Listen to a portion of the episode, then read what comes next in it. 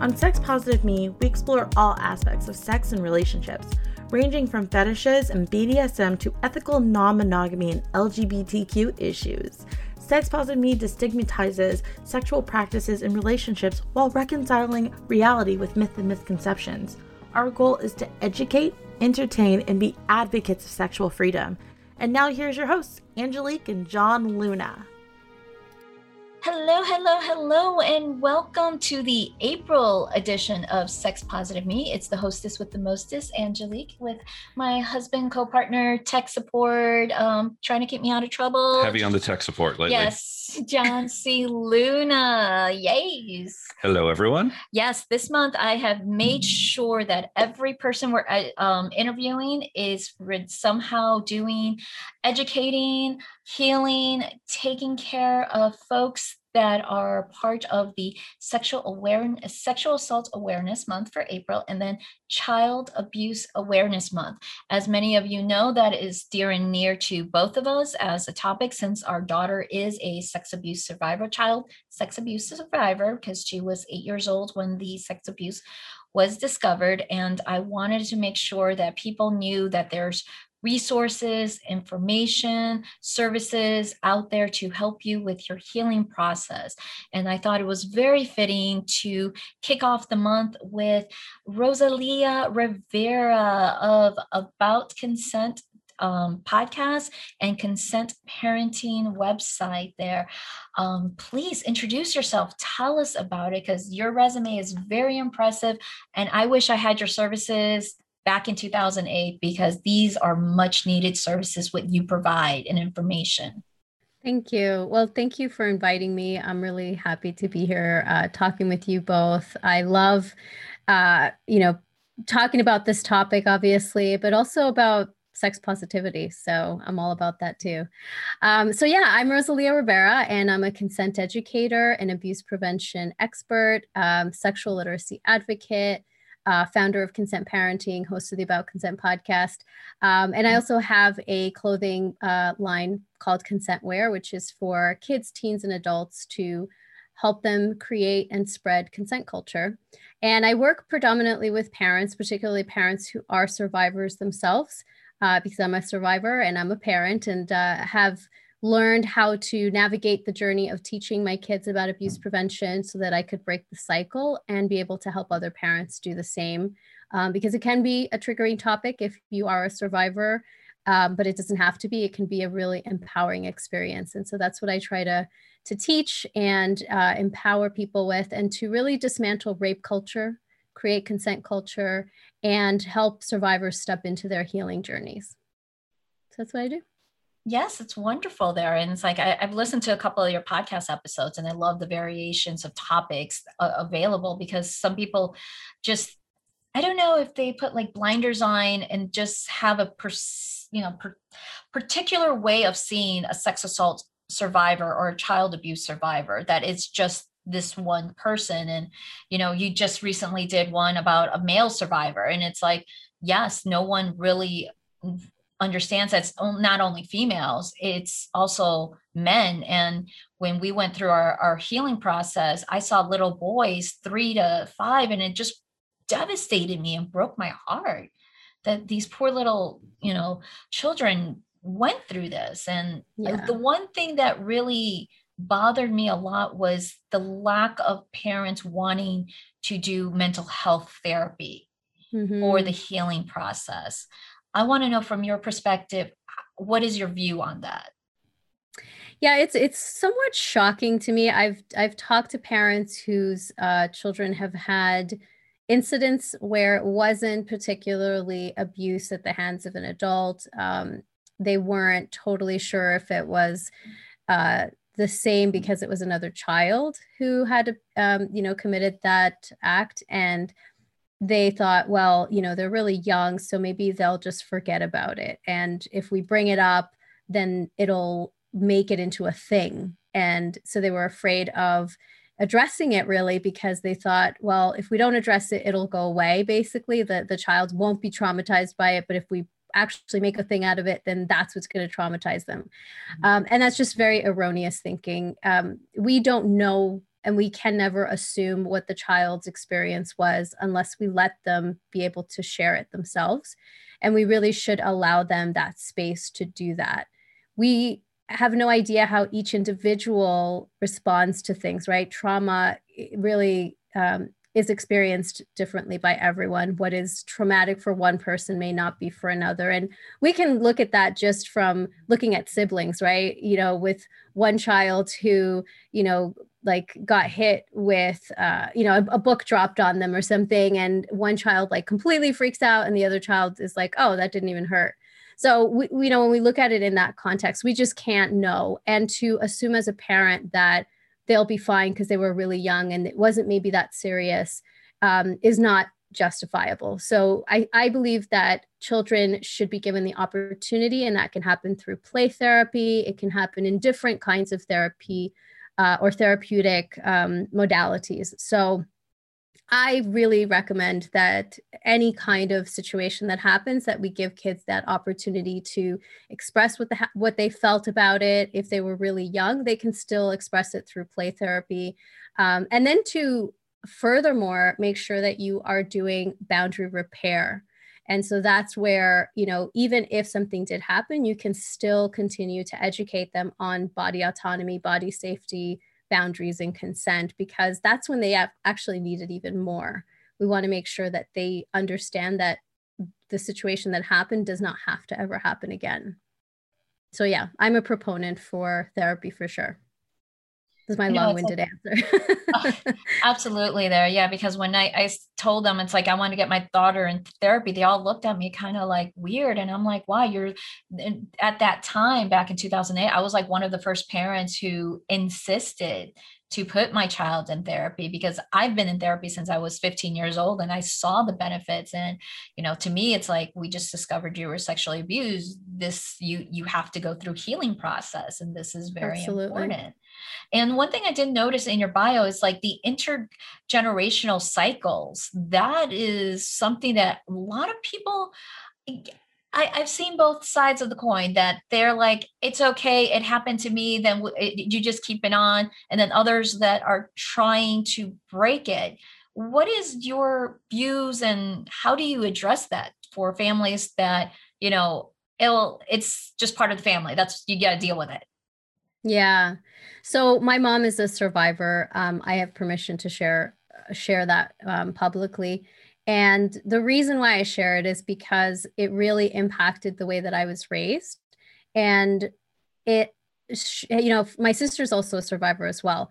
Um, so just between them alone, uh, there was this really critical understanding that I came to when I then became a parent many years later. My sister had uh, children when she um, was 20, and we're about seven years apart. So there was this big gap of witnessing the the way that my mother had parented, and then the way that my sister was parenting, and I wanted to make sure that I was breaking the cycle. And fortunately, um, when I started this journey myself and realized I do not obviously want this to happen to my kids again but I don't want to repeat the same pattern that my mom did, which was to overprotect. So, my mom, when she was 14, she was raped by a teacher.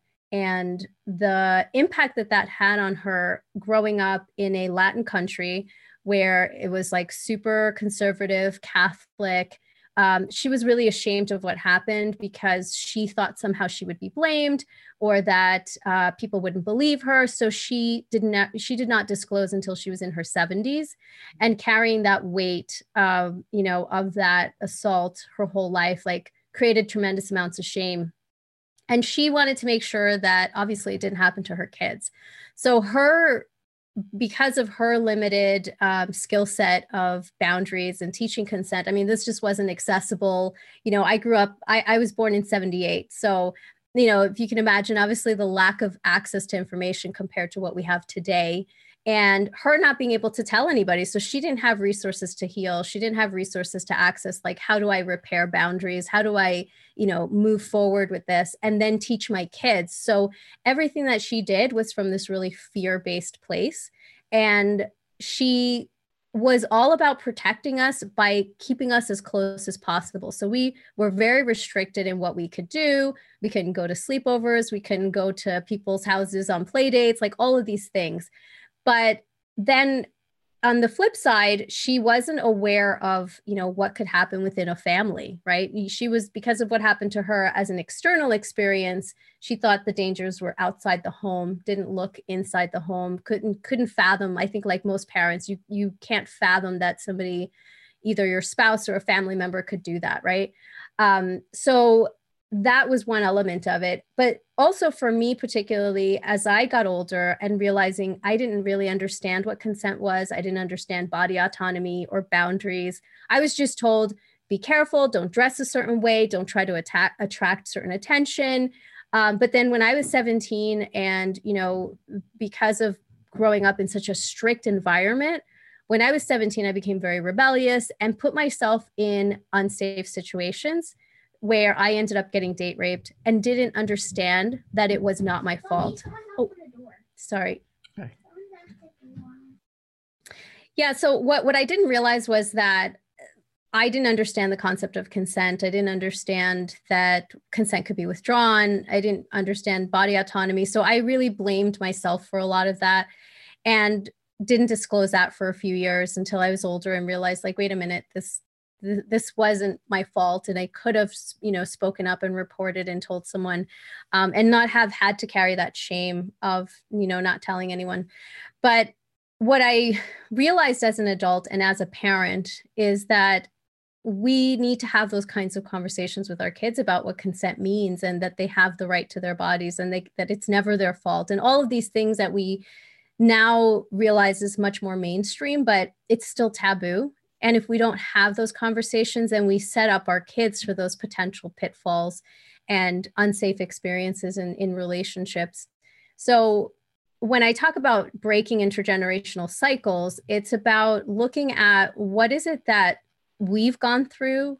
How do we learn to have those conversations that we're so afraid of having because they may potentially open up Pandora's box, you know, or uh, to it, you know, basically give our kids the skill set that they need to be able to go off into the world safely. And that's how we can break those cycles. If we're not willing to push past some of that discomfort or dedicate ourselves to stepping into our own healing journey so that we can have the courage to do that, then we have, you know, we're we're putting ourselves and our children at risk for those situations to repeat themselves. And that's where we need to, you know, as anyone who's a survivor, we have to do that work in order to prevent the cycles from perpetuating. And within families, to have the courage to be the one to stand up and say, we have to talk about this. May I ask, how did your mother react to your date rape? I never told her until I was in my 20s. And the reason, part of the reason why was because, again, I thought it was my fault because I snuck out and didn't tell her where I was going because I had grown up very strict. And so, and, and, you know, of course, on top of it, she had told me, you know, don't dress a certain way, don't, you know, go out, you know, with, uh, you know, boys that, you know, all they want is this thing. And, you know, so it was very sort of um, sex negative messaging, uh, very fear based messaging. And so I thought, I put myself in that position. You know, I went against what my mom said. Uh, I wore what she told me not to wear. Like I did all the things, right? And so therefore, it must be my fault. And if I tell her, I'm just going to prove her right and she's going to be mad at me. And I was actually more fearful of her response uh, to that situation. And so, and again, I just thought it was my fault. I must have somehow given the signal that it was okay. And I just had no concept of, being able to communicate or the fact that I didn't say yes and that if in the moment I said yes but a minute later I said no that that would have been okay also. So there was just a lot of you know in relation to consent and body boundaries that I was not aware of at 17 and again just thought it was my fault. So I didn't want to tell her thinking you know she's going to say I told you so this is your fault you asked for it you know, and, and all the victim blaming that we still see today. Mm-hmm. So, you know, that was one of the reasons why I didn't share that until much later when I realized, wait a minute, like that wasn't my fault. So I see so much shame, um, again, of course, on the victim side of it, but also from a parent side, because even if they weren't abused, um, many, not all parents, um, have this shame around talking about sex, especially uncomfortable with their kid. Yeah. And then when it comes out that their child was abused, now the shame, a lot of them get this self shame that I should have done more, I should have protected them, which really in that time the focus should be on healing the child, the person with the trauma. But some see it as hiding it to hide their own shame, mm-hmm. which really just again perpetuates the entire cycle. Yeah. Yeah, absolutely. And the you know, the goal is for parents to have open communication.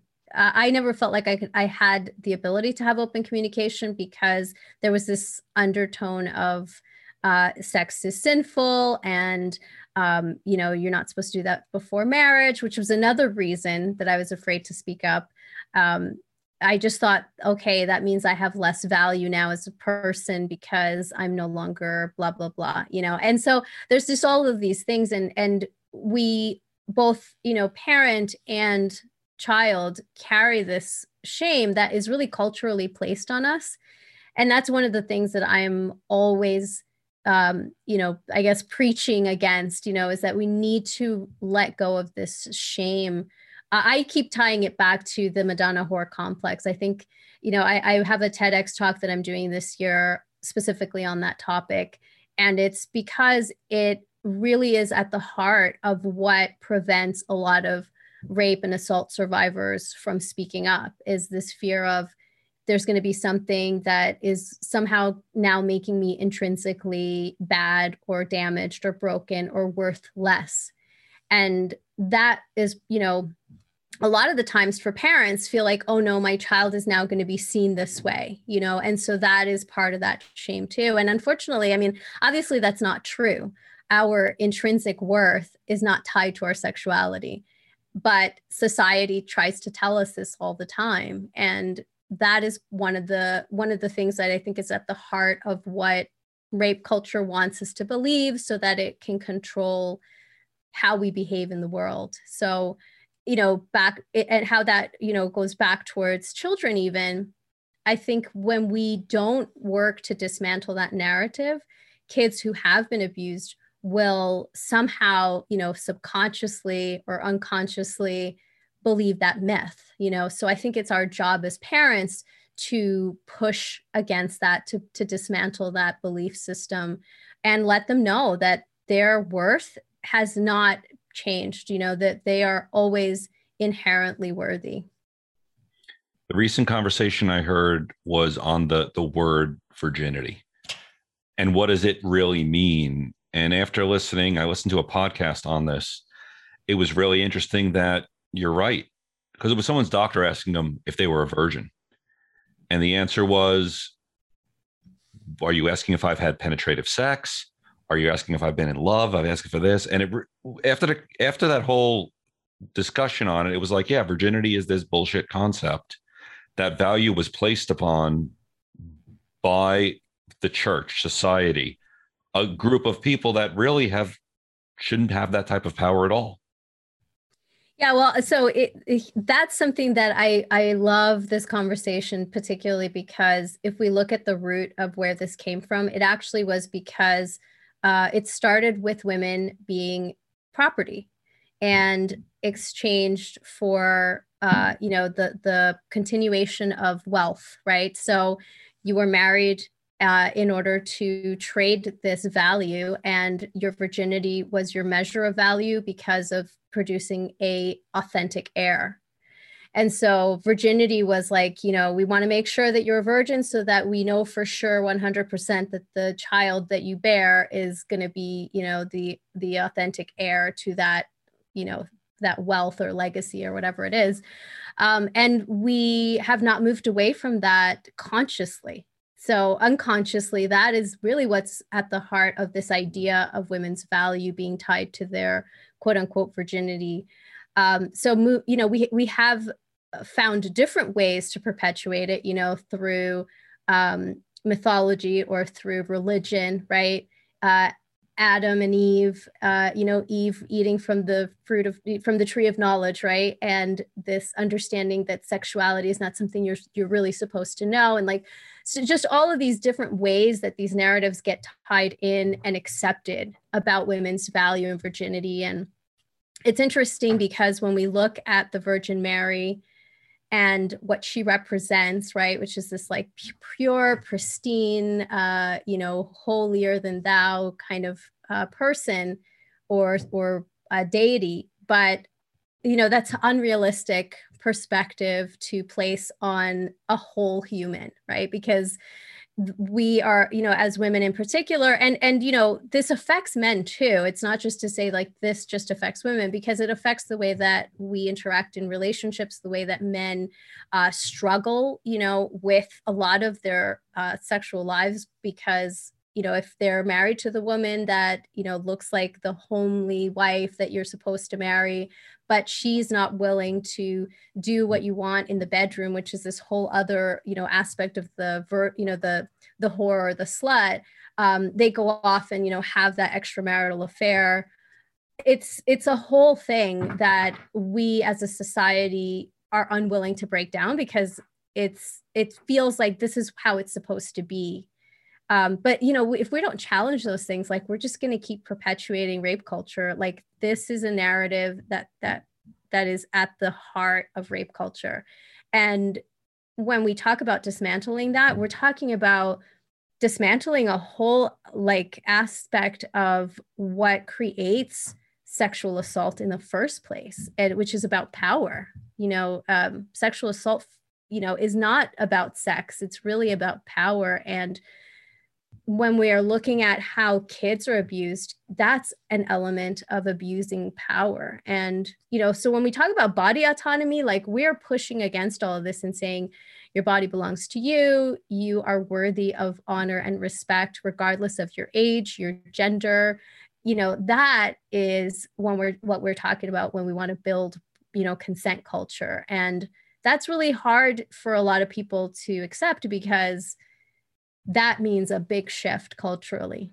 But you know it, that's what we're doing right here right now. So we just have to keep talking about it Absolutely. Kudos to you for doing this work. It it is a lot of work. It is trying to dismantle the shame, dismantle the power um, exchange in regards to non-consent. You know, I know we teach a lot about power exchange relationships, but this is for adults and consensual, but people don't see that when it's adults and children. I saw that you do offer a program teaching um, adults about seeing the uh, grooming patterns because mm-hmm. people don't see that and that's what happened in our situation our daughter was groomed that way because i was trying to not do the stereotypical latina mom you know oh i'm just using the child for money i'm going to withhold it i was trying to be as positive parenting as possible. We did a 50 50 split, you know, so whatever's your time and my time. And in between, I saw some signs, but really did not pick up on it until after the fact when it was caught on video at a community pool. That's mm. when everything hit me. And then I went back and I'm like, oh my God, I should have known this after I went through therapy. But please discuss more on your classes and workshops that you offer online. Yeah, I thank you for bringing that up. I mean, grooming is is a huge part of how abuse happens and most parents miss it because not because they're um, unaware necessarily and again like i don't think parents should blame themselves for missing those signs. It's just that it's not a common like i think that this is something that should be taught like in schools you know like kids should be taught to how to spot grooming signs themselves as well. Um, but you know predators are master manipulators, right? And they get off on being able to trick people because that is the power that they exert on the families and the children that they um, that they take advantage of. And grooming is um, is actually so critical for parents to understand because 90% of abuse happens by people that the family and the child knows and trusts. It's not the stranger danger that people typically think that schools typically teach. So if you look at the signs of grooming, you know, there are various, there's, you know, I, I always um, say between eight and 10 signs that you can spot. Um, along with your own listening to your gut instincts. You know, a lot of time, like as children you may have been raised to not listen to your gut instinct right? Because you're supposed to be obedient and you're supposed to listen to you know if if you're told go hug uncle so and so and like uncle so and so feels creepy to you but your mom is like go hug him don't be rude you're being taught to go against your instincts. So when you're older you know your whole life you've been conditioned this way and now you're older and you see something that may feel suspicious doesn't quite feel right but it's someone that you you've grown to trust. You don't listen to that because you're like how could that person possibly do that? Look at you know they're an upstanding citizen blah blah blah.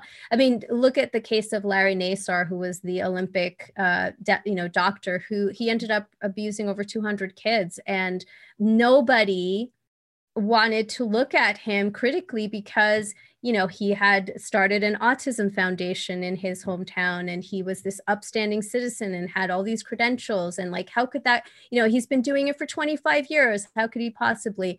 Um, he was grooming an entire community for decades right? And so you know parents Eh, should not necessarily ever blame themselves for like how could i have missed those signs because they are master manipulators. And what i always say is if you count up all the signs if you if you learn the signs right and you say out of these 10 signs i'm seeing 7 and there's something in my gut that's telling me that i should be paying attention and be like a little bit more distanced from this person.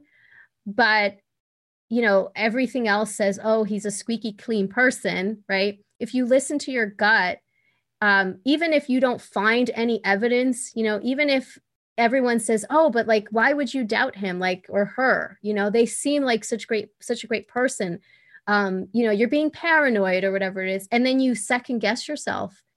I want to recommend that people always listen to their gut our sixth sense is there for a reason. We as humans as as creatures as animals um, we have that sixth sense for a reason. And particularly with our young you know particularly with our children um, we should be teaching them how to listen to their instinct. And so it goes hand in hand. A lot of people are like well these grooming signs sound just like my my parents you know and i know that they're not you know abusing my children. Like yeah they may give them gifts or yeah they may have special you know give them special attention but like isn't that normal?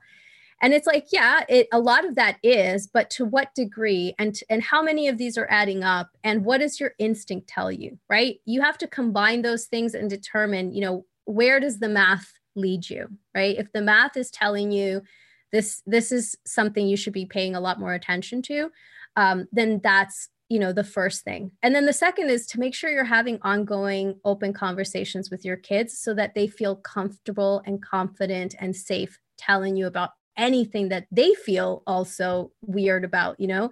Um, if you've been pushing them to like accept and and be you know with this family member and they keep like pulling away and you keep trying to push them in that same direction because you're like oh it's my you know my brother like how could that be? or it's so and so how could that be?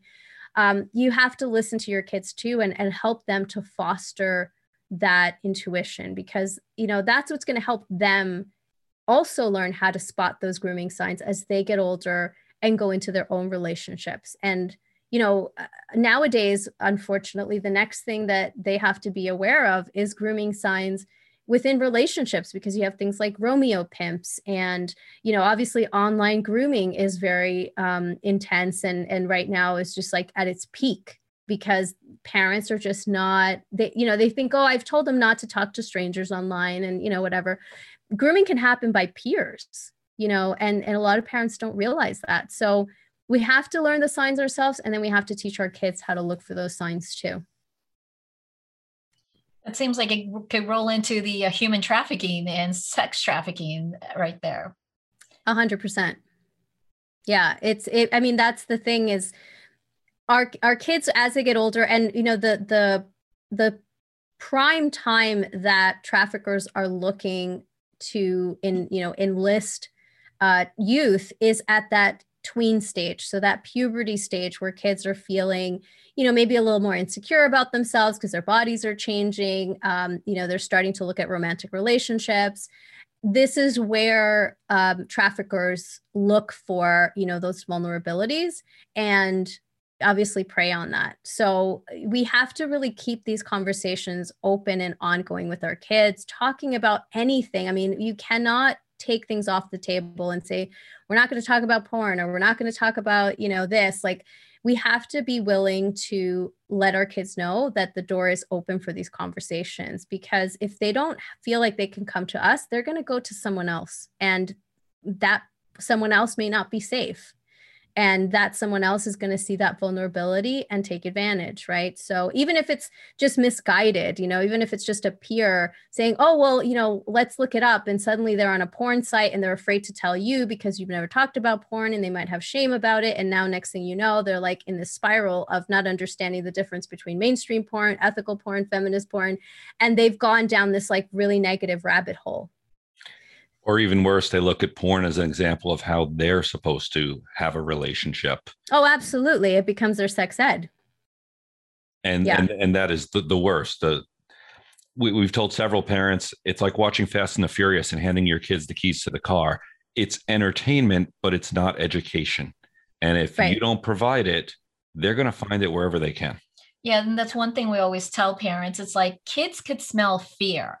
And if you're afraid to talk about sex just in general, they're not going to come to you and they're not going to talk to you about it because they know that you're insecure or you're scared to, and they smell it. You know, we're like, no, you have to be strong and confident because then it does eventually roll over into your own personal life. You know, once you're married, you have kids, if you can't talk to your partner about sex, there's a less likely chance you're going to talk to your child about sex. Mm-hmm. Absolutely. Absolutely. 100%. Yeah. I, I mean, that's everything that you're talking about. I'm like, I could talk about this for hours. it's, uh, you know, it like, it's very critical that we, I mean, I'll be honest with you. It was, it was hard at first for me because I didn't grow up talking about it at home. And I'm very fortunate that my husband is very sex positive also and very open to having these conversations. He grew up in a very I would say sex neutral home. It wasn't that it was ever negative or necessarily positive, but it was like, you know, if you had a question, you could ask it and it was not shamed upon, it wasn't looked down on. Whereas for me, it was like, you don't even say the word. My mom didn't even say the word vagina. Like it was just not, you know, uh, on the table. And so for me, with my children, it's been a learning process, even for me. And I consider myself to be sex positive. It's taken a lot of, you know, for me to, even be able to say I'm sex positive because you know I've always like I, I remember um, having shame about having desire when I was growing up and like I had no one to talk to and I was embarrassed when my friends would be able to openly talk about things and I couldn't. So a lot of what I learned was like you know HBO uh, Real Sex or like looking at magazines or like finding whatever I could find, but I had these really um, specific you know ideas about what sex was and it wasn't necessarily ever centered on me. It was like very male centered and very much about like how i looked and how i made that person feel not necessarily about my own pleasure. So you know i don't want my kids to grow up not having an equitable relationship and a safe relationship. And so I pushed myself past those comfort zones to, like, even with my own partner, it's, you know, it was his ability to um, help me feel really safe that allowed me to feel like I could talk openly about it. And now with my kids, like, you know, we teach it in an age appropriate way, but they understand nothing is off the table. You know, like we're watching um, Friends thinking, like, oh, it's a safe, like TV, you know, daytime comedy. And like, you know, Joey's like constantly bringing up the word porn. And like, my, you know, finally my oldest was like, what's porn? And so, like, we, you know, I had to explain he's nine years old. It's not something that he shouldn't know about at this point in terms of like what it is it's very simple like you know it's a it's an activity that you know where adults consensual adults supposedly because we don't you know I, I haven't gotten into that part of the conversation yet with him because um, his basic knowledge is you know people having sex that's being filmed it's for adults only and if you ever come across it, it's not appropriate for you. So here's what you do if you accidentally come across it or if someone tries to show it to you, you know, so giving some concrete exit strategies. Um, so that's, you know, the kind of information that we need to be teaching our kids and not say, oh my God, you know, porn is terrible and like, don't look, da, da, like scaring them. And our fear of that comes across. And then it's almost like, now I'm curious, like, why is she so freaked out? You know, the way that we've approached it is it's this very matter of fact thing. It's not appropriate for you. And here's what to do if you come across it. But without that fear based approach, you know, which is what I was given was like, don't talk about sex, don't think about sex, you know, don't, don't like even consider it until you like get married, blah, blah, blah. And it was just like, I was curious, but I, you know, didn't know where to go. So we want to make sure we're that resource for our kids. And what I will say is, it's as a parent, it's an ongoing battle uh, to continually remind yourself because we all drop back to our instincts. And our instincts is this is shameful, this is wrong. And you have to remind yourself what you've learned and what you how you've changed. And it's not something you learn and say, okay, yeah, I learned this in history. I'm done. I don't need to go back at it. I still constantly revisit the fact that what we're all doing is is, is right. Programming. Yes.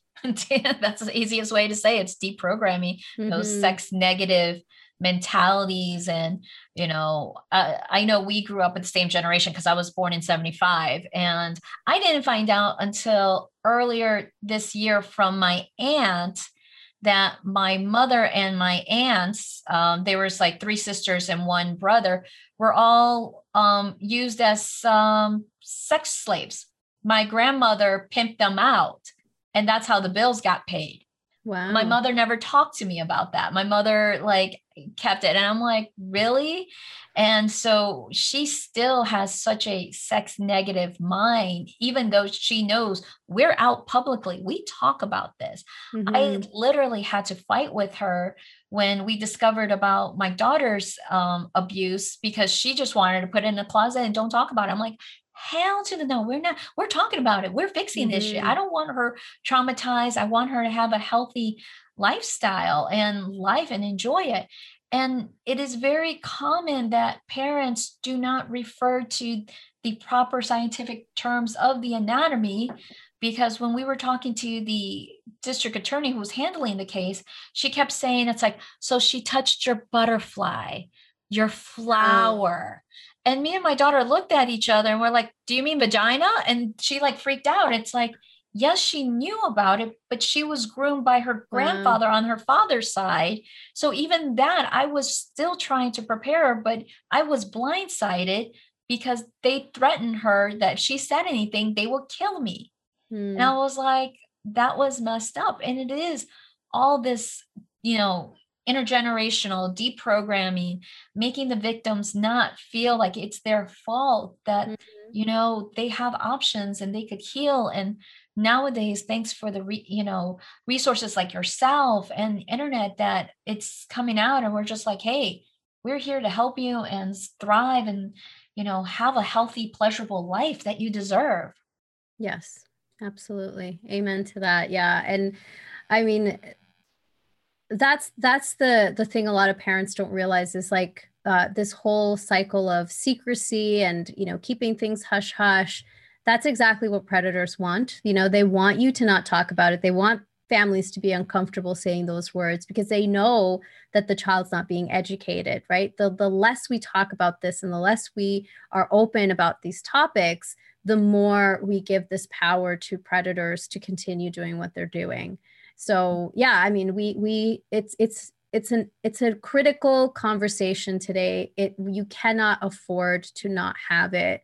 And you know when when we look at changing culture you know which i'm always talking about because this has gone on for for far long enough like far too long at this point um, that if we're if we continue to be unwilling to challenge people you know because a lot of times it's it, it's this bravery that you need. You, you do need a certain amount of courage to have these conversations because there are people who are going to say, I'm uncomfortable talking about this. Can we change the topic?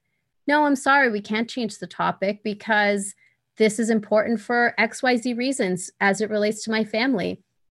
no, I can't not talk about it because I want to let you know what we're teaching at home so that you're aware. If you, you know, are part of, uh, you know, my child's circle, then we need to have this conversation. And I always say to people, we have to actively talk to the people in, you know, in our children's lives, not just to our children. And I think that that's an important distinction too with the work that I do is that I am constantly encouraging peer parents to talk to grandparents, family members, teachers, doctors, whoever is in your child's life should know because this is a potential red flag to predators to say hands off. Our family is being educated. I'm a proactive parent. My child is learning to understand their rights. And that is going to make for a much less targetable victim right? They're not going to go after someone like that because that's a much harder you know person to manipulate. So they they realize i can't groom the family. I can't groom the child moving on you know to another target. So we really do need to be vocal about this. And when we push ourselves out of that comfort zone and we have these conversations they don't always go negatively. You know a lot of times people are like that's amazing that you're doing that and i love that you're doing that. Can i learn more about that? You know if they have if you're you know your kids friends parents you can talk to them and say you know this is what we're teaching and if you're interested let me know. I can give you some resources right? We can we can frame it in a way that is empowering to others that's supportive of others and is a way for us to create consent culture in our immediate communities and that's another layer of protection that we can give our kids. So it's not all on our kids shoulders and it's not all on just the parents shoulders it is a, a huge fight changing the consent culture. That's you know tr- uh, we see that all the time. It's an uphill battle but it's moving. I'm it's watching it move. yeah. the needle's moving slowly. Yeah. But it's an intergenerational thing. Yes talking to grandparents and getting them to rethink because every grandparent has an idea of how they're teaching their kid and we, we also fight with that as well you know mm-hmm. we want to spoil them we want to do this we want to do that and sometimes they go against the parents but it's it's everyone in their life working together and we really in the end just want to raise a healthy a healthy child. Yeah absolutely absolutely. So what do you offer and where can our audience member find you so I offer various workshops. Um, I'm actually in the process of uh, starting a coaching program for uh, parents who are bringing their kids to either day camps uh, in the summer or daycares, um, or are going to prepare them for school this fall. So, um, you know, I was in that position when I was young, when I was younger with my kids and didn't prepare them in time, and I had like a panic attack, and that's kind of what set me on this journey. Um, so this this uh, coaching program is to help parents really prepare their kids, give them enough time to absorb the information and teach it in a way that's not fear based. Um, so that's one that's a new thing I'm offering this year. But I also have various workshops for different ages and different you know uh, things that they might need to learn secret safety um, you know getting started with abuse prevention for ages zero to six so various things like that and that can all be found through consent parenting um, and I'm also, of course, on Instagram. I love hanging out there and uh, sharing information and stories. You can um, check out my wild stories from today. um, and yeah, so that that's where I'm at uh, typically. But I'm also on uh, Facebook, usually doing a live or inside my free Facebook group. So if parents are interested in connecting there as well, they can head over. Um, all of that is through consent parenting as well. Wonderful. Thank you so very much for kicking off Sexual Assault Awareness Month and Child Abuse Awareness Month and educating people that th- these amazing resources about consent and how we could change the dialogue, I guess you would say. Or... Change the dialogue, change the mood, get rid of the shame. Get rid of the mm. shame. That's the big one. Yeah. Well, thank you so much for having me. And uh, it's an honor to be kicking off the month. So thank you. Thank you. Bye. Hey, John, I want to get a new toy. Okay, so let's go to Fairvilla. But I don't want to waste time trying to find out what goes with what. Well, there's Fairvilla University, and their staff is very well educated and helpful. Okay, but how about if I just want to go to a party instead? Then go to their website, because on their calendar they list all their events. But I don't want to spend a lot of money. Have you heard of their loyalty program? Oh, yeah, that thing on my keychain that makes everyone blush every time they see it. That's the one. Let's go. Well, they have over five locations in Central Florida. Which one do you want to go to? Fair Fair Villa, Villa, for, pleasure, fun, and, fantasy. Thank you for listening to Sex Positive Me. If you like our content, please like, subscribe, and review us. You can find us on social media platforms at Sex Positive Me or on our website at sexpositiveme.com. You can also reach me on all social media platforms as Miss Angelique Luna. And you can find me at John C. Luna. And if you liked content like this and want some more, please subscribe to our monthly newsletter. And thanks for listening. Goodbye. Bye.